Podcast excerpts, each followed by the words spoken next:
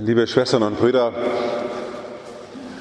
als ich 1998 im Dezember zum ersten Mal nach Frankfurt kam, da war hier Pater Erich am Werk und Bruder Wendelin und die doch schon sehr erfahrenen Mitbrüder. Und in den ersten Wochen schon erzählte Pater Erich, der hessische Rundfunk war da, das hessische Fernsehen war da. Ah, toll. Ja, von uns wird berichtet werden. Und heute Nachmittag hat der Reporter nochmal angerufen. Er hätte ja alles verstanden, was da so in Liebfrauen ist, aber er wäre doch auch mit der Kamera in so einen Raum gegangen. Da wäre was Goldenes drin gewesen und so, und in der Mitte so ein Tennisball. Was denn das mit dem Tennisball sei.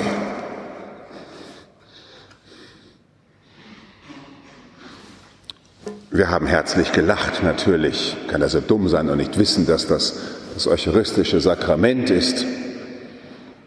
Er kann der nicht wissen.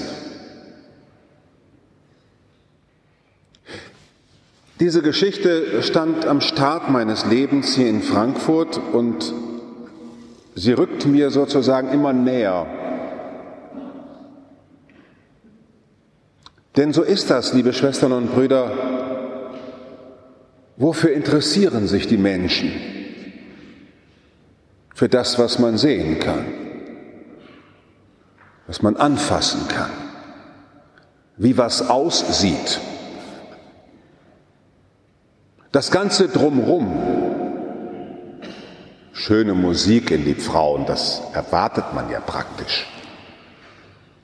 Eine ordentliche Predigt, bitteschön, wollen wir. Stil, schön, dass wir den hier haben. Kunstwerke, super.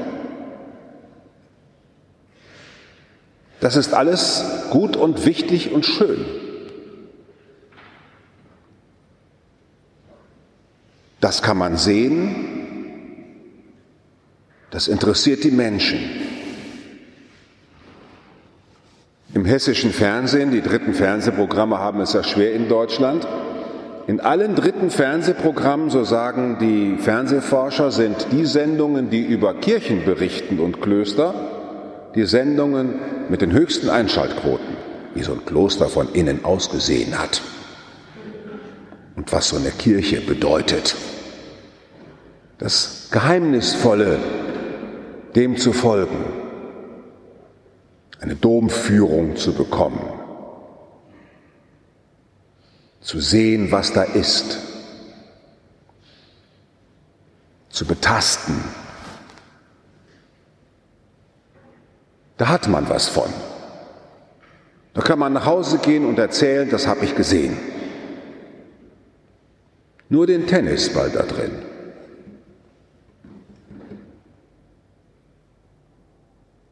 Nur das, was die Mitte von allem ist, kann man damit nicht sichtbar machen.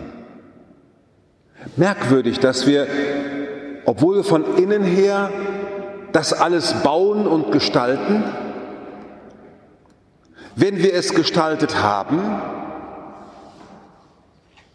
dasteht in Museen, ich weiß nicht, ob sie schon mal hier in der Domschatzkammer war, wie merkwürdig das ist, so zehn Kreuze nebeneinander aufgereiht sich anzuschauen. So. Das kann man alles haben und sehen, aber das, was es zeigen will, und das, warum es entstanden ist, wird sich dadurch nicht einfach vermitteln, dass man es schön aufbewahrt, lange erhält, pflegt und putzt.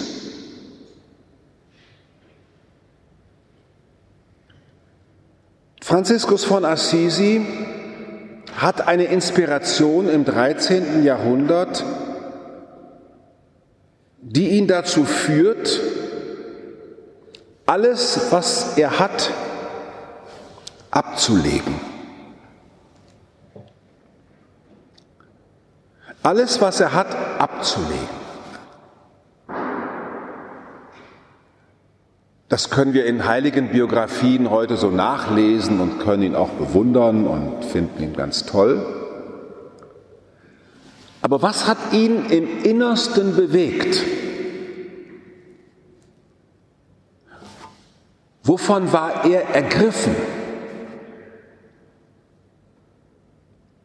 Er war ergriffen von einer Heiligkeit des Heiligen,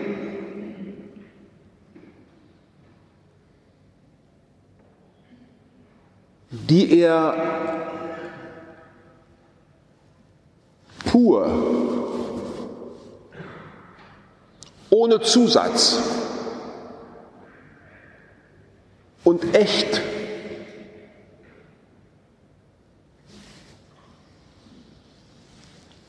in sich wirken lassen wollte.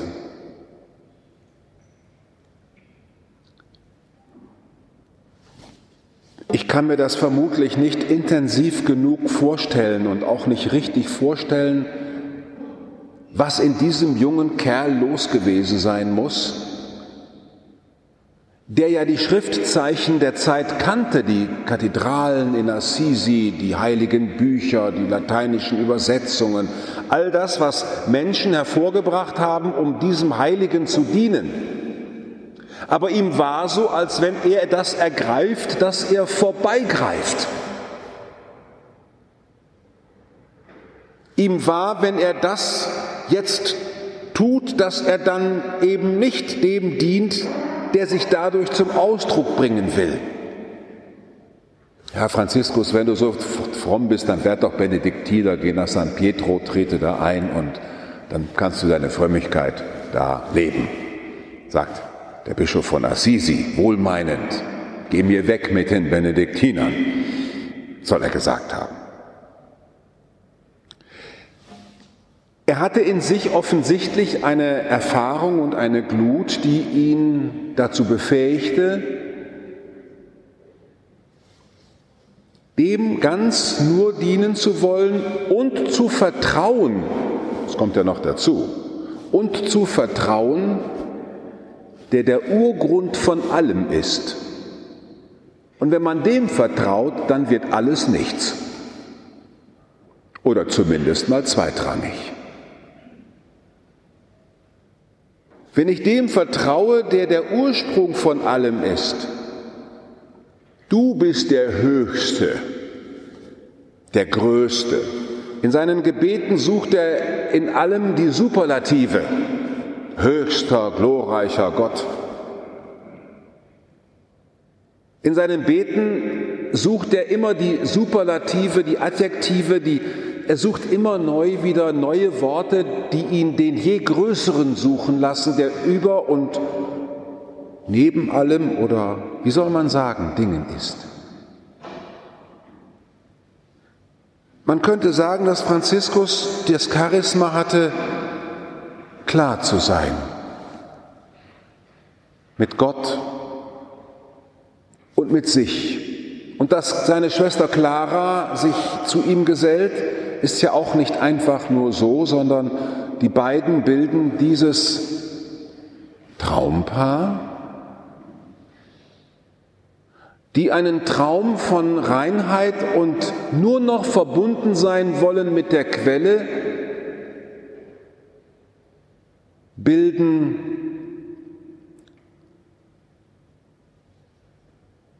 das ganz original und originell von Gott in diese Welt gestellt wird. Die franziskanische Armut, liebe Schwestern und Brüder, ist die Folge der Erfahrung franziskanischen Reichtums. Franziskus wird das auf dem Berg von Laverna in seinem Gebet der Anbetung eingießen. Du bist die Güte, du bist die Milde, du bist die Geduld, du bist, du bist, du bist. Dem muslimischen 99 Namengebet nachgebildet. Eine lange Namen Gottes Litanei, die der Mitte gilt, die in allem ist. Und wenn man dort angekommen ist, kann man alles andere lassen. Daraus folgt eine franziskanische Fröhlichkeit, eine franziskanische Freude und vor allen Dingen die Überraschung, wer denn da alles zusammenkommt, die in der inneren Glut gepackt sich zu denen gesellen, die mitglühen und eine Gemeinschaft und ein Unterwegssein miteinander wagen, das nun wirklich nicht ausgesucht worden ist von Unternehmensberatern dieser Welt. Das Ergebnis von intensiven Personalgesprächen, ob man mit der Truppe wohl jetzt die Welt retten kann. Wenn Sie sich die Gurkentruppe der Urzeit angucken, von der die Fioretti super erzählen, was da für Leute zusammengekommen sind, von Anfang an waren die franziskanischen Brüder und Schwestern aus der Sicht von außen ein wilder Haufen. Menschen, die in, von sich aber leben wollten, dass sie Gott über alles stellen möchten und dadurch sehr frei sind in der Begegnung und dadurch sehr freundlich sein können. Denn niemand ist den Brüdern ein Feind, denn jeder ist von Gott geschaffen. Und nichts, was einem begegnet, kann einen schrecken, weil alles aus Gott kommt und zu ihm hinführt. Die Fröhlichkeit des heiligen Franziskus wurzelt, wurzelt in dieser tiefen Überzeugung, dass in dieser Welt wir nichts zu haben brauchen, weil wir von Gott getragen sind, aus dem alles kommt und zu dem alles zurückkehrt. Eine Leichtigkeit des Seins stellt sich ein. Und Schwester Krankheit, die uns plagt. Und Bruder Tod, der uns winkt. Und Schwester Abschied. Und Bruder Neubeginn, und was immer sich bei uns ins Leben hineindrängt, ohne dass wir es haben wollen, kommt aus der kreativen Lust Gottes in dieser Welt zu sein. Sehr unterschiedlich, sehr schwierig manchmal für uns Menschen zu verstehen und doch eine Herausforderung, die gerade dadurch die Brüder und Schwestern durch die Jahrhunderte so sympathisch gemacht hat. Sympathisch sein heißt ja nicht zuerst, du bist aber nett, sondern ich erfahre dich als einen Bruder, der mit mir leiden kann, der meinen Schmerz nicht kleinredet und der auch nicht eine Lösung bei sich trägt, aber die Lampe der Hoffnung, dass wo du keinen Schritt mehr siehst, er mit dir vertrauen kann, dass Gott ihn schon gestaltet hat, den nächsten Schritt auf seine Liebe und sein Leben zu. So lasst uns, liebe Schwestern und Brüder, ganz neu wieder heute dankbar sein. Hier in dieser Liebfrauenkirche, die auch bestaunt wird und wir sind da drin hoffentlich jetzt nicht die Tennisbälle, sondern wenn Menschen uns erkennen, dass sie sehen, wie wir beten und singen, dass sie vielleicht dann auf die eine oder andere Weise neugierig werden und das erfahren wir hier in Liebfrauen Wieso machst du das eigentlich? Interessant, dass ihr hier betet und singt mitten in Frankfurt. Hier gibt es doch gar nichts zu kaufen. Dass ihr euch hier versammelt und einfach da seid und in einer so bunten Gemeinschaft. Und die Antwort heißt, weil Gott uns geschaffen hat und wir ihn loben und preisen wollen. Und wenn wir nur ihn allein haben, haben wir genug. Mein Gott und mein Alles heißt das Stoßgebet des heiligen Franziskus. Mein Gott und mein Alles. Ihm alles zurückerstatten. So sagt er zu seinen Brüdern. Und bei jeder Gabenbereitung denke ich daran, dass wir Gott alles zurückerstatten wollen und nichts behalten wollen. Behaltet nichts von euch für euch selbst zurück, Brüder, damit euch als Ganze aufnehme, der sich euch ganz hingibt. Darum können wir leicht durch die Zeit ziehen und können mit der Gewissheit, dass aus Gott kommend die Welt eine Welt ist, die zu ihm zurückkehrt, den Menschen fröhlich verkünden. Frieden. Frieden euch. Und alles Gute. Pax et bono. pace e bene.